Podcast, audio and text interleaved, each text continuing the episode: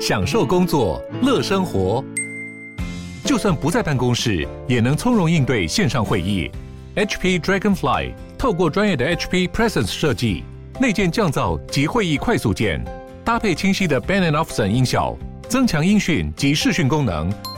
HP Dragonfly 顶级商务笔电，采用 Windows 11专业版，让您在会议中享有最佳的视觉和听觉品质。我是桂智，你现在收听的是由法律白话文运动制作的法科电台。本来预定在二零二零年举办的台湾国际纪录片影展 TIDF，因为疫情的关系，延期到今年的四月三十至五月九号。那么，我们邀请到 TIDF 的国际领导人陈婉玲来跟我们聊聊看这一次的影展有哪些亮点之处。像是其中有许多纪录片，他所讨论的议题，过去我们在法科电台都有讨论过哦。像是有一部影片叫做《公聊》，那它是描述台湾外籍移工处境。另外有一部叫做《虽不致死》，它则是讨论性侵受害者的议题。还有一部叫做《我的儿子是死刑犯》，这部纪录片呢，其实法白以前也有办过放映会，那很明显它就跟死刑有关。这次 TIDF 还举办台湾切片以及时光台湾两个单元，让台湾，而这两个单元可以让我们看到台湾的原住民族导演如何透过影像思考自身主体性。另外一部呢，则是让我们看到在党国时期台湾的传统文化之美如何被记录下来。想要参加 TIDF 的观众，千万不要错过我们法白的赠票活动哦！详情请上我们的粉丝专页。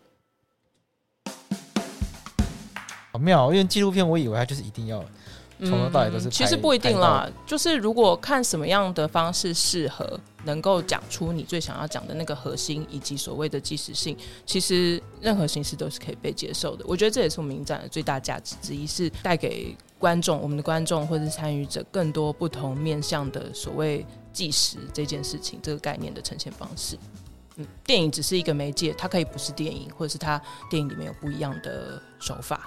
所以即时不一定一定要拍真实，眼见不一定为凭，就是你看到的有可能只是表象而已，但它背后有一个更大的真实或意义而已。但是，一九九八年就开始了，对，所以但是实际上我们已经二十几年了，很久了，那其实也很久了。为什么当初会有纪录片影展？呃，当时在九零年代的那个时候，其实有非常多人开始拍纪录片。那当然，这跟很多事情有关系。譬如说，呃，当时的机器也开始普及，我们一般人也越来越能拿到呃比较轻便的机器，或是比较容易操控的机器之后，就开始很多人投入这个东西。然后，但是却没有一个专门的展映平台，因为那时候台湾所有的影展其实就是金马影展嘛，或者是有一些比较小的。那所以有一群算是爱好者，然后也有一群是政府里面的人，比如说立法。委员等等的，他们一起集合起来，然后呃，计划了这个东西，然后也从政府里面要到了经费，所以成立了这个影展。那但是因为这个影展其实在一二零一三年之前都是以标案的形式存在，所以他每一年得标的人不一样，所以呃，整个团队的变动也比较不稳定。就然后实际上因为在呃台北办了四届之后，移到台中去又办了四届。所以一直到二零一三年，他回归到台北，然后归在我刚刚讲的国家电影中心，呃，现在是影视厅中心下面之后，就算是有一个比较稳定的家。然后策展团队从那时候到现在也都比较固定的一群人这样子。所以现在是归在台北影视中心，台呃，他的名字真的超长的，国家电影及视听文化中心。国家电影及视听文化中心，对，所以就是青岛东路上的那一间。嗯，影视厅中心以后会搬到新庄去，搬到新庄，嗯，扩大规模。嗯，其实就是有一个新的场馆啦。OK，对对对。然后这个场馆比较有趣，是说，呃，除了办公空间以外，以后也会有比较大的展映空间，然后还有很丰富的电影图书馆等等的。所以跟电影，然后因为会加了视听，是因为我们以后还有广播跟电视，所以电影、电视、广播等等这一类视听文化的东西，大部分都会在我们这边，呃，比如说获得资讯做储藏，或者是说展演等等的。那我们今年的影展有什么特别不一样的地方吗？今年我们就是一个延期的影展，因为今年本来不应该存在一届影展，就是因为疫情啦，所以其实我们原本是双年举办，所以去年延到了今年，但是等于是说去年其实我们的策划就已经基本上完成百分之九十九左右了，那就把它封存啊，套一句我们策展人的话，就把它冰到冰箱，冰到冷冻库。那移到现在来放，或许因为过了一年的时间，那有很多的东西，我们选的影片在当时或许是用呃某一种眼光或角度在看它，但是现在打拿到二零二一年来封存解封退兵了之后，然后在不同的时空呃时空背景下看的时候，可能会有不一样的感受。这样子，那今年的东西，其实我们的影展一直都没有所谓单一主题。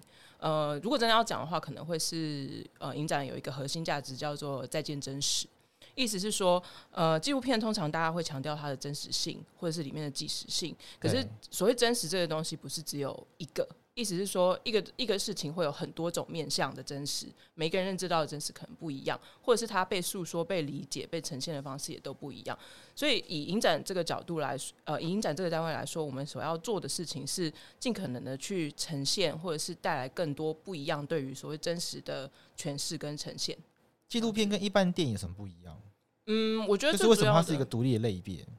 嗯，你你问的问题很好，当然一般人的人会觉得说。呃，有有扮演，或者是没有扮演，或者是说呃有即时性或没有即时性，或者它纯粹就是一个虚构的东西。其实有一句话说，所有的电影都是纪录片，意思是说，即使是剧情片里面，它也很多会有呃真实的元素存在，不管是真实事件，或者是说里面人有人的真实体验。所以这是一个广义的解释，只是说呃，如果我们要分得更细的话，会把纪录片拉出来，去强调里面的真实性，这样子。那纪录片是不是都像我想象那样，就是他都要导演或者是摄影师跟拍一个人，跟拍很久这样子？嗯，当然是也有这个类型啦。我们一般也都会这样认为。嗯、那其实也会有人跟我说，那其实就是就是 Discovery 拍的那种嘛，就是动物在那边跑来跑去，或者是鱼游来游去等等，或者是拍摄一个社会事件这样子。但是呃，如果我们要讲说是去记录一个事情。的话可能会这样想，可是如果你把纪录片的定义放成去呈现你在生活中的真实面貌，但是形式上不用限制它的时候，它其实就可以非常广，有很多东西都是可以真实，就是被冠上真实这件事情或是这个元素的。所以，呃，回到你刚刚讲的问题，其实形式上非常多，不见得是跟一个人，有的时候可能他没有跟任何事件，没有任何主题，但是他呈现的是，譬如说某一个人呃人生里面的某一种状态。或者是人生在这个世界上会遭遇到的一个境况，或者是这个世界的变迁等等，它不一定是 follow 在单一的个体上面的。那导演要怎么知道这个事情是值得记录的？嗯，那就是他们的自由啊，对啊，就是觉得很妙啊，因为有些事情已经发生到一半了才开始拍，那前面怎么办？嗯，其实有很多种方式啊，那他当然会去追溯嘛，比较常见的，很多人可能就会用档案影像。用照片、用访谈去补足这些事情，那但是也有人会觉得这样子很无聊，所以他就会想出别的方式，譬如说用演的方式，或者是譬如说他用他的推理去找相关的线索来呃拼凑这个故事等等的，有非常多方式去呈现。OK，那纪录片在观赏的方法有没有一些诀窍？嗯，我会觉得我，我自己的经验，我、嗯、我先分享我自己经验，啊、就是我会有时候会 Netflix 嘛，嗯，它会有一个它会有一个区块就叫纪录片，对，然后我春节的时候终于订阅了 Giloo，嗯，然后就看，那我就觉得说都叫纪录片，嗯，可是每一种感觉都有落差好大，就这个好像是那样，可点到这一片这部片的时候，我觉得这呈现方式完全不一样，嗯、他们都叫纪录片，嗯，所以我就会有点摸不着头绪，说那我应该怎么选择比较好？嗯，我觉得当然选择是一个个人偏好的问题，就是风格你可能觉得怎么样，你可以接受比较好。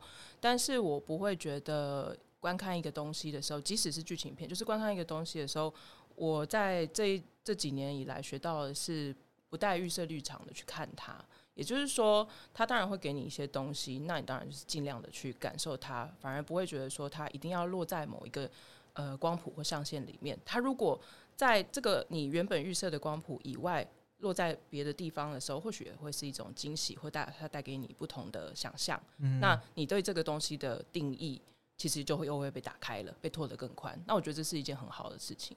那我们今年的纪录片影展有什么分享？有什么？类型吗，就是影展有时候会做会各种不同的单元或主题。嗯，我们今年有做这样的区分吗？嗯、呃，其实我们每年都有一些固定的单呃单元跟跟分类啦哦。那讲简最简单的分法，其实就是我们有分竞赛类跟非竞赛类，就是有比赛跟没有比赛的片。嗯、那竞赛类这边，嗯，我先比较简单的讲一下好了。我们主要分成三个竞赛。那呃名字上会用地区来分。那一个是最重要的亚洲视野竞赛。然后再来是国际竞赛，再来是台湾竞赛。那呃，顾名思义，它的里面包含的内容就会跟地域性比较有关。呃，例如说亚洲视野竞赛好了，它当然里面的片大部分都是在讲述亚洲里面所发生的事。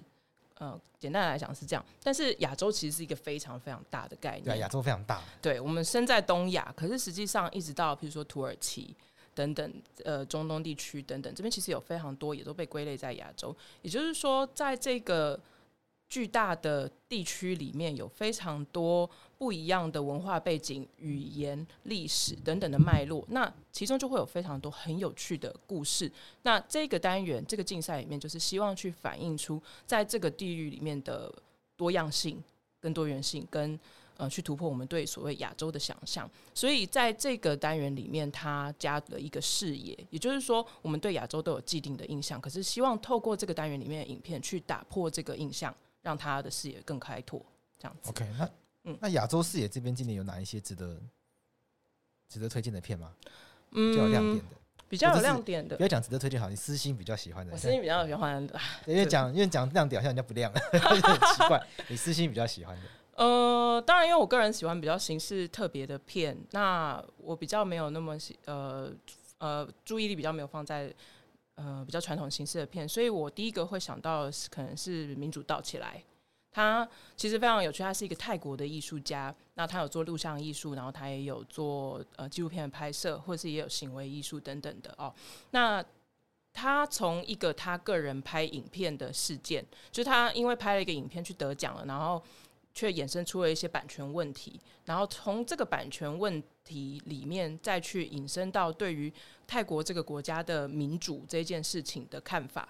譬如说，他们的民主是不是盗版的？就是说，他们虽然宣称有民主，但是是不是在很多呃制度的建立跟修改，或者是执行期间，有非常多东西已经荒腔走板了，导致他们有一个。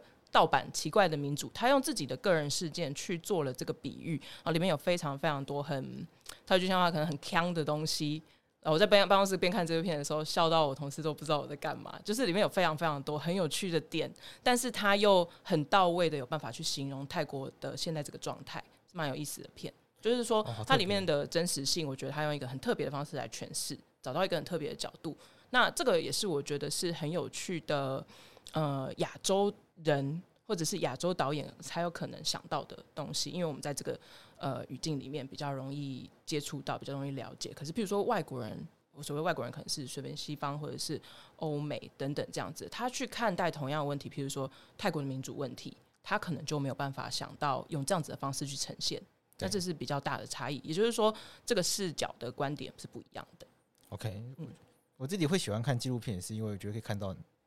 真实的生活，嗯，对啊，我我觉得这个东西，当你突然意识到它真实发生，不管你在影片里面看到什么，对，然后当你意识到它真实发生的时候，那个对对你心里的冲击是很大的，因为你会知道它真的存在，对这件事情，而且可以真的认识到其他自己没办法经历、没办法亲身经历到的东西。哦，对啊，我 我有时候都觉得说，我真的自己去泰国玩不一定都可以。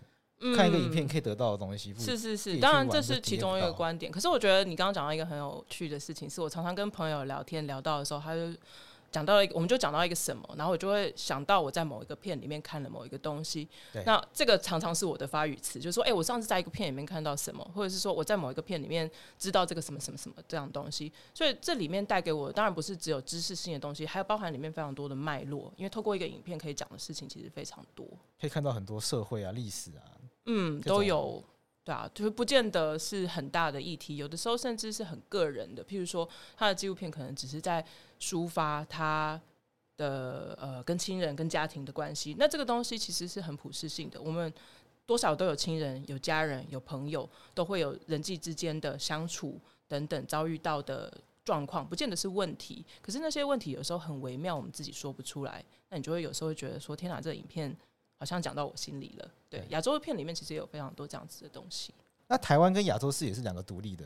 嗯、呃，台湾竞赛比较有趣啊，就是算是一个本土赛。那这里面呢，就是含纳了我们过去两年，因为我们两年一次嘛，所以真的就是两真真见的时候就是两年的片量。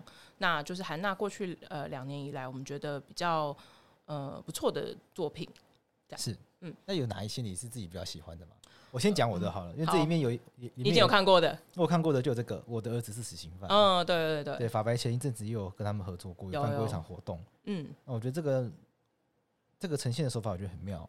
嗯，他有一些的角度去出发，对，然后他有透过一些不一样的形式，或者是不一样的呃结构或架构去。让观众思考死刑的意义是什么，以及他这些人在遭遇到死刑的时候，他们真实的处境其实是什么样子，以及所谓的加害人的家属或者是被害人的家属在里面到底处于什么样的位置，有时候其实是我们很难想象的。对，那我觉得他并不是为了要提供一个答案，而是告诉我们很多东西，让我们自己去思考，我觉得是非常好的事情。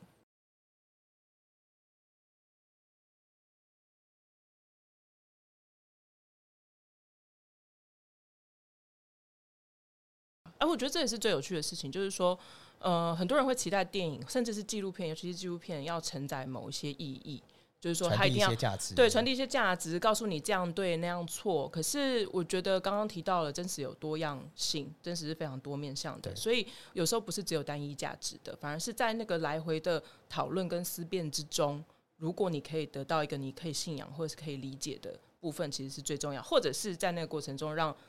双方或多方彼此理解，我觉得才是价值最大的地方。那台湾的竞赛部分，你有比较喜欢的吗？嗯，我觉得里面有一个比较常被忽略的影片叫《浮流》。浮流，它讲什么？嗯，它其实是在记录一个地区里面的呃状态，它里面可能是呃，好 好难讲哦，呃。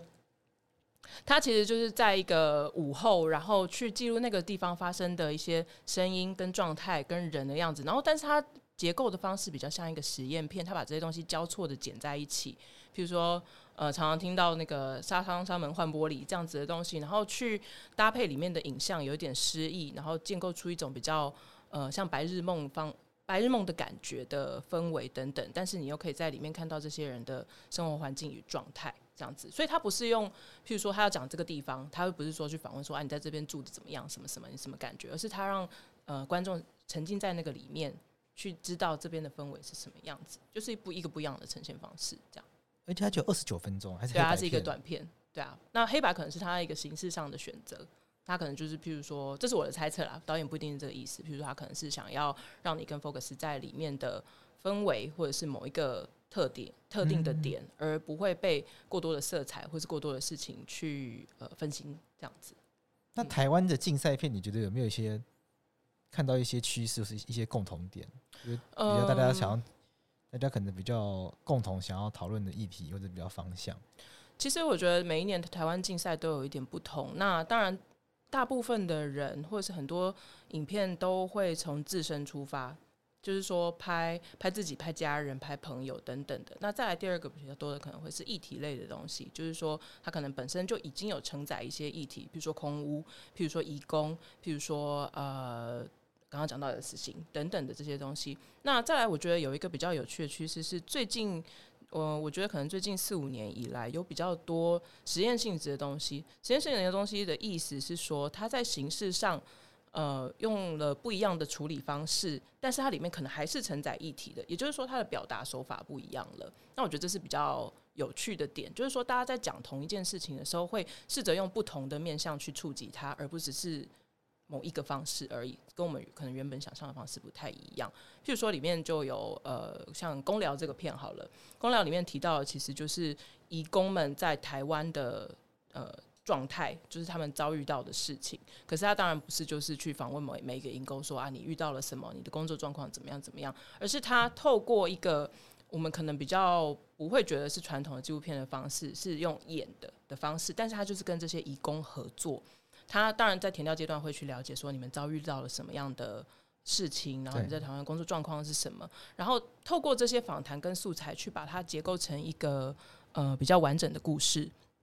然后用一个剧本的方式，让这些义工也都参与这个演出。那他不会有一个特定的对象去记录，而是透过一个移移工的群像，去看到他们在台湾这个环境面对呃面对台湾的雇主或者是非雇主的其他人的时候所处呃遭遭遇到的情情境这样子。所以纪录片可以用演的，可以啊，为什么不行？里面也是有真实的真实的元素啊，好妙！因为纪录片，我以为它就是一定要从头到尾都是、嗯。其实不一定啦，就是如果看什么样的方式适合，能够讲出你最想要讲的那个核心，以及所谓的即时性，其实任何形式都是可以被接受的。我觉得这也是我们影展的最大价值之一，是呃，带给观众、我们的观众或者是参与者更多不同面向的所谓即时这件事情这个概念的呈现方式。嗯，电影只是一个媒介，它可以不是电影，或者是它电影里面有不一样的手法。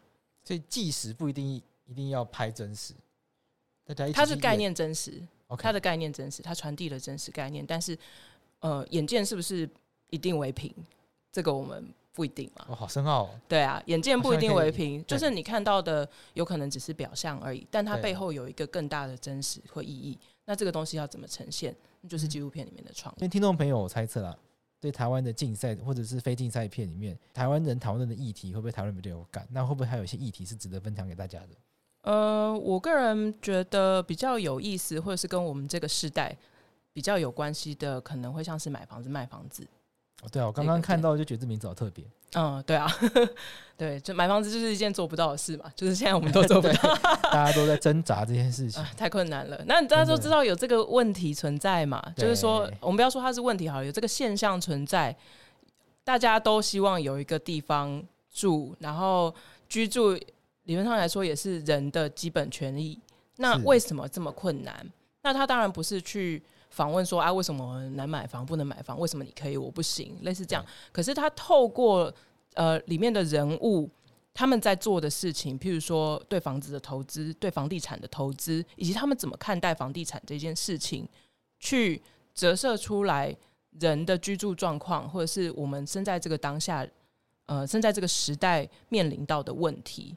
那其实里面有交错剪了非常多跟与居住正义有关的，譬如说呃抗争的影像。做了一个对应，但是他没有直接去讲抗争这件事情，而是透过这个对照，让你去思考里面很多不一样的点。那国际竞赛的部分呢？国际竞赛顾名思义，它就是一个最大的范围。如果我们以地区地域来讲的话，它就是全世界都可以。所以其实里面也会有亚洲。呃，在国际竞赛这个类别里面，是他们在报名的时候就会选择在这个类别。他们是一个比较大的池。那这个大比较大的池里面，可能就会有呃制作规格比较高的东西，嗯，或者是说呃制作比较完整，团队比较完整，或者是比较嗯应该。怎么说呢？就是比较呃大的议题的等等的也都会有，当然也有很小的事情啊。譬如说，呃，可能就只是一个地方发生的事情，但是也有可能是一群人发生的事情。那里面我觉得里面有讲到一些我们可能不一定接触到的东西，或者是说，嗯、呃。他们面对的状况不一样，可是你抽抽离来看的时候，背后所要讲的事情其实一样。譬如说转型正义，譬如说性别、性侵等等这一类的事情，其实是会我们身在任何地方都可能会面对到的。只是呃，在别的地区或者是别的国家、别的地域里面是怎么样子的状况。那如果我们透过看这些影片，是不是可以有一些启发？这样子。OK，那有些推荐的吗？呃。我觉得《虽不至死》算是蛮厉害的一个片，他在讲一个十九岁女生呃被性侵的故事。可是性侵这件事情，我们第一个讲到的时候的想法，你会觉得是他在某一个地方被拉去强暴了，类似这样子的，就是走在路边突然被拉入草丛。对，这是我们最容易想到的部分。可是其实强暴或者性侵或者性骚扰这件事情。很有可能是发生在熟人身上的。其实比例上，首轮信心才是真正的大众。真的，我是没有统计啦。但是，但是，对对，就是有之前说过很多前几集节目的来宾是这样讲的。对，我相信，我也相信是真实的，因为就台湾治安算是很很好的地方。嗯，很很难想象女生就是突然被拉入暗巷，然后强暴这种事情。嗯，对。台湾我相信相对是少。对，所以，所以其实。被性侵或是被性骚扰的这个点有非常非常多的面向可以讨论，甚至因为是熟人，所以有的时候人家会觉得说啊，你不就你情我愿？可是所谓意愿这件事情也有非常多的程度表达。那你在那个当下可能是这样，可是事后你越想会觉越觉得不舒服的时候，那你到底算不算被性侵？对对，这个也是很值得讨论的事情。那这部片有趣的点是在于，它透过一个人的故事，但是用很多人来呈现这个故事。那也因为这些人也都同时带入了自己可能曾经过的呃有过的遭遇，让这件事情的层次就变得更丰富。也就是说，他有不同的观点或者是不同的角度来看这个东西。那他不是就是去访问那个受害者说你怎么样觉得，而是他用诠释不同人去诠释这件事情的方式，透过他们的那个思考历程去表达里面的感受。就是透过一群人的诉说去勾勒出一个、嗯，里面有一些我不能讲的点，这就是梗，可能要大家进戏院看才知道。好，一去一讲就会爆雷，大家只是自己来看比较好。是，那我们每一年影展都会有自己的选片，我们今年选的是哪一个片子？哦，刚刚我们讲了一半嘛，就是哦，我们有三个竞赛，三个竞赛就是比赛的部分。那其实还有更多的部分是非竞赛的，也就是所谓的观摩单元。观摩单元就是我们每年策划的重点。呃，通常呢，我先讲一下架架架构好了，会有两个焦点引人，也就是说，透过两个人的作品集去去策展。那这个两个呃焦点引人的通的决定，通常会是一个是非亚洲跟亚洲的，就是主要还是会有一种有一些类似这样子地地域地区性的的区别。因为其实呃创作背景不同，视视野视角手法也都会不一样，所以透过这样去分别。那当然里面还是会有台湾的部分，那台湾就会有两个比较有趣的东西，一个是时光台湾，跟呃另外一个是今年是呃台湾切片，对，对对，台湾切片的部分，因为它每年不一定每年都要台湾切片，但是它其实就是台湾切片。对，那时光台湾我先讲好了，它是比较呃因为。我们回到这个影展，回到国家电影中心，也就是现在的影视厅中心下面。影视厅中心其实是一个很重要的台湾电影、台湾影像典藏的机构。那我们就在思考，我们怎么样可以透过策展去反映这个影展现在在这个单位之下的一个属性。那也是同时去爬梳台湾过去的影像中还有什么事情是没有被诉说的，因为。呃，台湾的纪录片或者是纪实影片的历史可能有某一个样貌，可是中间还有非常多没有被梳理过的东西，所以我们也希望可以透过这样子的整理来找出这些东西，然后重新的帮它定义，或者是重新的去检视它等等的。台湾的这个过去的影像记录有做到什么程度吗？因为像我就没有什么概念。譬如说有很多电视纪录片啊，或者是说、哦、呃八九零年代开始，其实一直都有人在拍纪录片。可是过去威权时期拍的会不会都是？怎么比较大陆寻奇这种 政宣影片也有啊，也有很多。其实新闻片某种程度上也是一种纪实片，当然里面可能不一定都是我们想象中的纪实。对，可是可是有趣的是，你在当时看会有当时的意义，可是你现在在二零二一年的现在看，又是另外一种面貌。就是说，你会有不同时空背景、文化背景下的差异。例如今年的这个芬芳宝岛单元，就是时光台湾今年做一九七零到八零年代的电视纪录片，叫做《芬芳宝岛》。那里面可能就会有一些呃影片是提到，我随便举例，可能讲蓝雨好了。蓝雨在当时，呃，大家都说他们是雅美人，对就是这个是雅美族。可是这是有一个认知上的谬误，就是这个名称。然后我们现在知道他们叫做达悟人。对，那所以现在。我们用达悟人认知的这个观点去看这样子的影片，你就会觉得里面是不是有很多当时以现在来看是可能说政治不正确的东西？我不知道，但是它却反映出了当时的时代背景跟意义。那当然里面还有一些就是包含它很珍贵的影像记录、他们的祭典等等的这些东西.所以就是用不同的眼光去看过去的资料，这样子。他这边还有大甲妈祖回娘家，对啊，这是我们今年有修复，应该算去年啊，去年有修复的影片，因为这些影片当时都是用胶卷拍的嘛，那胶卷久了，当然会有，比如说掉色啊，然后回损啊，或者是酸化等等的，它的影像会慢慢流失。嗯、那我们透过扫描跟数位修复的技术，去让它尽量逼近当时呃所拍摄下来的样貌，就会有一个修复版这样子。这跟那个黑白影片上色。哦，那又是另外一种，对对对，黑白影片是它有可能是当年拍就是黑白的，可是透过各种考证的方式去知道这些东西可能会是什么样的呃颜色，然后所以去帮他做了这个颜色，这有点不太一样，因为这个东西当年拍就已经是彩色的了，哦 okay、等于是把那个颜色调回来，类似对对，类似这个意思。对啊，或者是他，比如说影片本身有物质上的毁损，它有刮痕啊，嗯、有哪里酸化啦、啊、等等的，好，我们就把那些脏点啊、刮痕啊都修掉，这样子让它看起来像是一个比较呃完整、比较呃没有那么多瑕疵的影片。简单的说是这样。像这个大甲妈祖回娘家有特别强调，它是用台语播出的。哦，这个蛮有意思的、哦，因为因为，因为现在的人就会觉得说这很正常啊。对，但当时其实呃电视上可以播呃所谓我们说的国语版。或者说播台语这件事情的时段是非常非常有限的。对，当当年的电视其实是可以播台语，但是只有在某一个时段可以播，那不是这个时段。也就是说，这个影片在当年播出的时候，很有可能是播所谓的国语版。嗯，是。那也就是说，台语版到底有没有曝光过？它在哪里曝光？它什么管道播放？其实都是很值得考据的事情。那因为这个东西是从呃我们中心的的片库里面。呃，就是说收录在我们中心片库里面的，我们去把它挖出来，发现它是台语版的，就是发现他这个这个跟他的那个时代背景好像有点不太一样，所以也借此会去找很多的呃历史作证，或者是做相关人士的访谈等等的，去知道那时候的背景。OK，所以这也很有趣，因为大甲妈祖到现在也会出来绕境。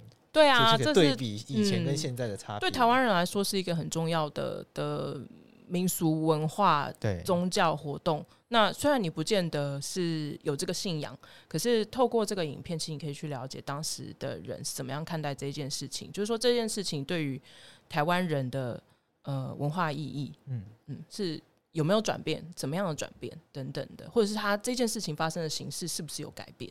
是啊，其他这块淡水暮色、瑞芳矿业，这个现在都已经不在了。嗯，淡水它现在这个照片上。跟现在的差太多，是啊，那个景那个景象差太多了，对啊，很期待这一系列，很很想去看这一系列，嗯，对啊，那他应该也是，我觉得应该也是大概，因为他是七零八零年代的嘛，应该也是那之后到现在都没有别的管道真正放映过。然后实际上，因为我们有，因为里面有一些创作者现在还在，譬如说黄春明老师，或者是说呃有一些像《蓝宇》那部片的两个导演。呃，其实他们都还在，然后我们也就去访谈，他们有的人甚至自己都没有看过在电视上播的样子。也就是说，当时知道这个影片的人都不见得看过了。然后，因为他只有每天呃一一周只有一天的晚上的非常一个短的时段在放，所以到底有多少人看过，我们不知道。可是如果可以再这样子把它挖出来，然后再以一个不一样的形式，比如说大荧幕的形式去呈现，我觉得会有另外一个意义，这样子。好特别，那当年为什么会想要拍这个？我我我那个时候在华，我想说，那个年代不都喜欢拍一些歌颂祖国江山的东西？怎么会想要做芬芳宝岛，就是去呈现台湾的这种台湾人的意识的这种东西，在当年怎么会出现？嗯，当然，这个讨论起来其实蛮长的啦。那整个芬芳宝岛的企划，呃，就是剧本跟故事内容，或者是要拍些什么样的题材，其实一开始是黄春明老师他写了一个非常完整的企划，每一集大概要拍哪些地方，拍什么东西，其实都已经有写好了。当然，后来他没有执行这个东，没有全部执行这个东西。然后，这个这个东西后来在呃中视播出。那中视那个时候是因为呃，你知道白兰洗衣粉吗？知道。对，白兰洗衣粉当时属于国联工业，他们因为老板非常就是想要，那当时当时生意不错啦，那可能有点资金，然后也想要做一些回馈乡土的事情，所以他们其实有另外一个传播公司叫做国和公司。那国和公司呢，就跟黄春明的这个这个概念合作，做了这样子的一一系列的企划。那当然黄黄春明老师没有每一部片都，就是后来没有每一部片都参与，但里面比较重要，比如说像大武庄、大甲妈祖回娘家，就是他的作品。那当时就因为有了这个这个文本脚，这个脚本之后，就开始慢慢的执行，然后里面就会有比如说呃各地风土民情，然后或者是。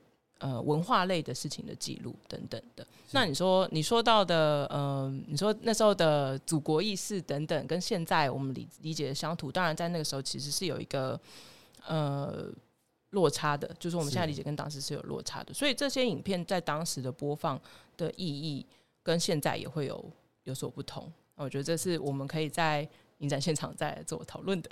大家来影展看的话，我觉得哦，我跟你讲，这这真的很重要，因为对我们来说，放电影真的不是只有放电影，也就是说，讨论或者是可以有更多的交流，对我们来说是影展之余更重要的事情。也就是说，大家不是看完电影就自己回家，嗯，然后好像什么事都没发生，而是说现场有影人、有专家，或者是有任何对这个议题有了解的人，可以一起进来做讨论，或许让这个影片的内容做更多延伸。我觉得会是蛮有意思的事情。那我这也是影展的特色啦，就是今年因为我们没有邀请外国影人，因为疫情的关系嘛，所以他们要来台湾很麻烦。可是以前如果是呃影人们都有来台湾的状态下的话，其实我们都会有超过百场的呃座谈、论坛、讨论等等的，让影片放映这件事情有更大的延伸。是，嗯、那原住民这个是今年另外一个特别的企划，台湾切片是。那怎么会想要切原住民这个？角度，呃，应该是说我们回回去追寻，就是原住民开始自己诉说自己故事的起点到底是什么时候？那我们观察到了这个现象，他在九零年代的时候有突然会有突然有很多呃原住民的纪录片工作者或者是影像工作者出现，但是那个脉脉络是什么？我们就开始去追，为什么这个时候会开始有很多？那这个单元它叫做。台湾切片，如是原名，如是记录。嗯，所以它重点不在于说记录原住民，而在于原住民记录原住民。原住民如何诉说自己的故事？OK，对，因为他们从历史以来，就是说我们从大部分看到他们都是被被记录的角色，也就是说他们是影片里面的客体。可是，呃，代表的是，比如说刚刚那个，像刚刚那个芬芳宝岛里面就有兰屿，对他们就是被记录的人。对，那。他们是怎么样看待自己，或者是说他们如何诉说自己的故事？这个东西可能就会跟呃我们想象的《芬芳宝岛》里面这样，就是他可能很有可能是汉人去拍这些原住民的。那这个东西在诠释观点和角度上，可能就会有差异，可能一样，可能会不一样。当然，这个东西会牵涉到身份论，也就是说，你是不是原住民拍出来的东西就是原住民观点，这个东西不一定。那汉人是不是就拍不出原住民观点，这个也不一定。是这个会是比较深层的讨论。但是这一个里面，我们所收录的电影会比较是说，呃，原住民开始自己拿起摄影机来做创作和记录的时间点，我们大概追溯到大概九零。年代可能九四年、九五年那个时候开始，那为什么会有这些事情？那当跟当时的时代背景会有关。譬如说，公视当时正在筹备，那公视筹备的时候，就会有一个原住民新闻杂志，他们就希望以原住民自己诉说自己的故事的角度来做这个这个新闻杂志这个节目，所以也培训了非常多原住民记者。包含就是摄影啊、采访等等这些东西，他们有一系列课程，所以就是有一区有有一群人这样子被养成了。那另外也还有当时有全景呃传播基金会，他们跟文建会的合作，呃，做了在台湾各地，就是北区、中区、东区等等这样子去分区去做呃原呃记录。记录人才的培训，那这个里面也就会有非常多原住民的学员去参加。譬如说，在东区，他可能原住民的比例就会比较高。那所以用因为这样子的工作方的形式，产生了很多培养出了很多呃纪录片的影像工作者。佛科克普，你你一定要念出来，你再来一次。佛科克普，然后另外是高岭刚，对，高岭刚是。是台湾人吗？日本人是日本人。对对对。Okay. 那为什么会选这两位？他们各有什么样的特色吗？呃，其实我也是，譬如说，我们要跟听众朋友，我们现在譬如说，我们现在就要宣传，希望他们来看，有什么点是可以吸引他们来看的？我其实也是很后来才发现，这两个人其实有一个共同点，就是他们的影片，然后这是后来讲了，就是说他们的影片其实都在讲，我觉得一个蛮重要的概念就是认同，就是说。你因为一个人的身份可以是多样的，我们当然生长在台湾会觉得是台湾人，可是有的人觉得自己自己是中国人，对，有的人觉得我两个都是或两个都不是，也就是说这里面就会有一个认同的非常细微的差异。那这两个导演的生长背景，他们都是一九四零年代出生的，那当时的时代背景，不管是他们可能曾经呃，比如说高岭刚在冲绳，他可能那个地方曾经被美国占领，或者是说呃。福克克普他是在当时的德国出生，可是因为在二战期间过二战过了之后，那个地方被划成波兰了，也就是说他会有认同的差异。那这个差异带给他成长经验里面有什么样的影响，以至于他后面做出这样的创作？我觉得这是非常有趣的两个人在虽然是分开策划，但是是你拉高来看的时候，两个人其实是有共通性的。那这一个点，我觉得也呼应到身为台湾人，我们在这个特殊的地理位置以及政治历史文化脉络下，可能会有的共鸣。福克克普的片其实蛮多的，他从一九四零年代出生嘛，然后大概六七零年代的时候开始创作。当时他其实在东德，那个时候是东德，东德对，然后他在东德的国家电影局。呃，里面工作，他就是当导演，而且是拍纪录片的。他们呃，东德国家电影局那时候也有一些纪录片的的呃节目。那他的作品比较有意思的是，他通常都会 follow 很久。那在东德时期，他的作品都是呃比较长长远的，就是有很多部。譬如说，比较有名的是《工厂女工》系列，他 follow 了一个纺织工厂里面的几个女工，然后他们的工作状况。然后呃，遭遇到的问题等等的，然后因为东德后来就是东西德合并了嘛，那这些工厂后来的命运是什么？这些女工们后来的命运又是什么？她都非常长时间的记录下来，这样子，然后有非常多影片。那譬如说，还有呃，砖块工厂也是当时那个砖块工厂在布兰登堡地区是欧洲最大的制砖厂，制砖地区制砖厂。那它刚好在呃。两德合并前、合并之中以及合并之后各拍了一集，那也就记录到了这个所谓社会主义下的公司在面临社会主义瓦解的时候，它有了什么样的转变？那公司的瓦解当然也就会影响到这些劳工他们所面临的的的事情嘛。对，对他们面临的状况，譬如说两德合并之后，失业率其实一路冲到了七成。就是百分之七十人都失业，这么严重？对，然后因为国营公司就会变成呃私有化了，那这些人该何去何从等等的。然后当时两德合并的时候，也有货币统一，就是说东德的钱就变得好像有点一文不值，那他们的钱转换过去西德或者是两德之后用的的钱，可能又呃又是很小的，也就是说中间有种种的尴尬的转换。然后因为两德合并其实也是一个非常仓促的事情，所以。面临到非常非常多的冲击，有人长期失业等等的，啊，在这里面也都有反映出来，其实是非常好看的片，就是跟我们想象的社会主义国家或者是社会主义变成了呃所谓的资本主义民主，是不是真的就这么美好？其实里面是有很多问号的。嗯，那影展办双年双年这样办下来，就台湾人看纪录片的意愿是高的吗？就这件事情是普及的吗？嗯，我会希望它普及，没有啊，呃，这还算是比较小众。我觉得，我觉得还是会，当然还是会有一些人他，你如果说小众是相对于，比如说好莱坞电影的话，当然是相对于小众。跟皮克斯之类比吗？啊，真的，那不太一样。真的，我旁边的同事也很爱看皮克斯，然后 cue 他一下。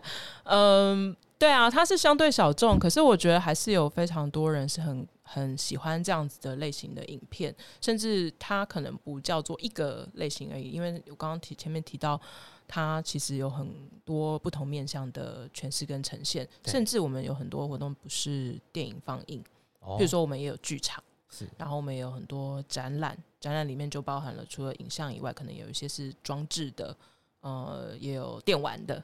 是很有趣的东西，然后也有一些虽然是电影，可是用不同的形式呈现。譬如说，我们叫做现场电影，就是说它会有一些是现场性发生的事情，它不是只有影像在那边播放，而是有些现场的创作会一起加入在里面。有现场电影，对啊，这我们大概是是边播然后边又有创作进来。对啊，譬如说是声音的搭配啊，或者是有一些现场的即兴演出啊，它可能是呃，像我们今年的的，的呃现场电影就是胶卷的创作。那胶卷的创作里面，它可能没有本来是没有声音的，或者是有声音的，但是它现场也有一些其他的呃配乐，或者是说声音的创作，不一定是配乐啦，哦，就是说有声音的创作搭配加入，去跟影像做结合，会有一些比较有趣的现场性的东西。然后我们也有邀请，比如说像林强等等的艺术家来。我听起来很酷诶，蛮酷的，我觉得是一个很好玩的体验，就是说每一次都会不一样咯。嗯，每一次都不太一样，对啊，像这一次是就是胶卷的形式嘛，那之前也有一些别的，有的时候甚至不是音乐类的东西，可能是呃旁白或者是在旁边讲一些什么话都有。那那个人会每次讲一些不一样的吗？有可能哦，这是有可能，就每一次来看都会是独一无二的。对啊，像我们之前也有一次是他为了要强强调胶卷的这个特性，他甚至在放映。那个创作者他来放他自己的东西，他刻意准备让他烧片烧掉一些一格，就是让观众去体验这个现场性以及这个媒材可能会发生的事情。但是那是他预先知道他要做这件事情的。哦，一般我们会觉得胶卷很珍贵啊，哈，什么然后要好好保存啊。但是他故意让这个东西的特质在那时候呈现，所以现场电影是有非常非常多不同的可能性的，可能是声音，可能是操作。这样子会不会有些听众觉得很前卫，然后不敢来？他说：“哇，自己没办法理解。”不会啊，我们尤，尤其今年这个单元，我看一下，有一个单元叫做“前卫的姿态”。嗯，一听就觉得说：“哇，会从头到尾傻眼在那边。”嗯，也是很有可能的。那怎么办？对啊，其实其实其实我觉得就是不要带太多预设来，虽然我觉得很难，但是呃，就把这里想象是一个很丰富的万花筒，你在里面什么都有可能看到。那在没有预设的状况下。尽量的去接收，那你可能会有你自己的诠释。其实我一开始也不知道怎么看陌生片，就是说前卫片或者是实验片，就想说又看不懂啊，他到底在干嘛？这两个干嘛剪在一起，跟我有什么关系？可是我觉得不急着要在当下做任何的理解，其实会很有趣。意思是说，那个东西、那个疑惑或者是那个呃疑问，会一直留在你心里。你可能某一天会突然意识到。说哦，原来搞不好会有这样子的意思等等，我觉得那就是一个很好玩的的体验啦。或者是说，你也不见得要理解它，但是你知道有些事情可以这样子呈现，也是蛮好玩的。或者是说，去观察这些艺术家是怎么样在呈现我们所认识的真实，因为每个人的眼睛看到的真实都不一样。嗯，我看今年的主题有难民嘛，性别、种族，嗯，嗯然后转型正义、文化、身份认同啊，纪录片用了很多不同的形式。然后刚刚聊天下来，我也才知道说，原来纪录片不一定就是不一定要拿摄影机去拍记录真实发生的事情，有很多呈现概念上真实反而是重要的。那我们最后当然就要来跟大家讲这个影展的一些资讯，嗯，然后它是在哪里播出？那大家会在哪？呃，那大家要在哪里买票？这样子？OK。好，呃，今年的影展会在四月三十号，它是礼拜五，但是那天是一个假日，因为五月一号是劳动节，所以四月三十号有补假，所以大家礼拜五可以放心的来看电影。Oh, okay. 然后四月三十号到五月九号是礼拜天，所以总共有整整十天的时间。那会在光点华山电影院、星光影城以及 C Lab 空总实验场。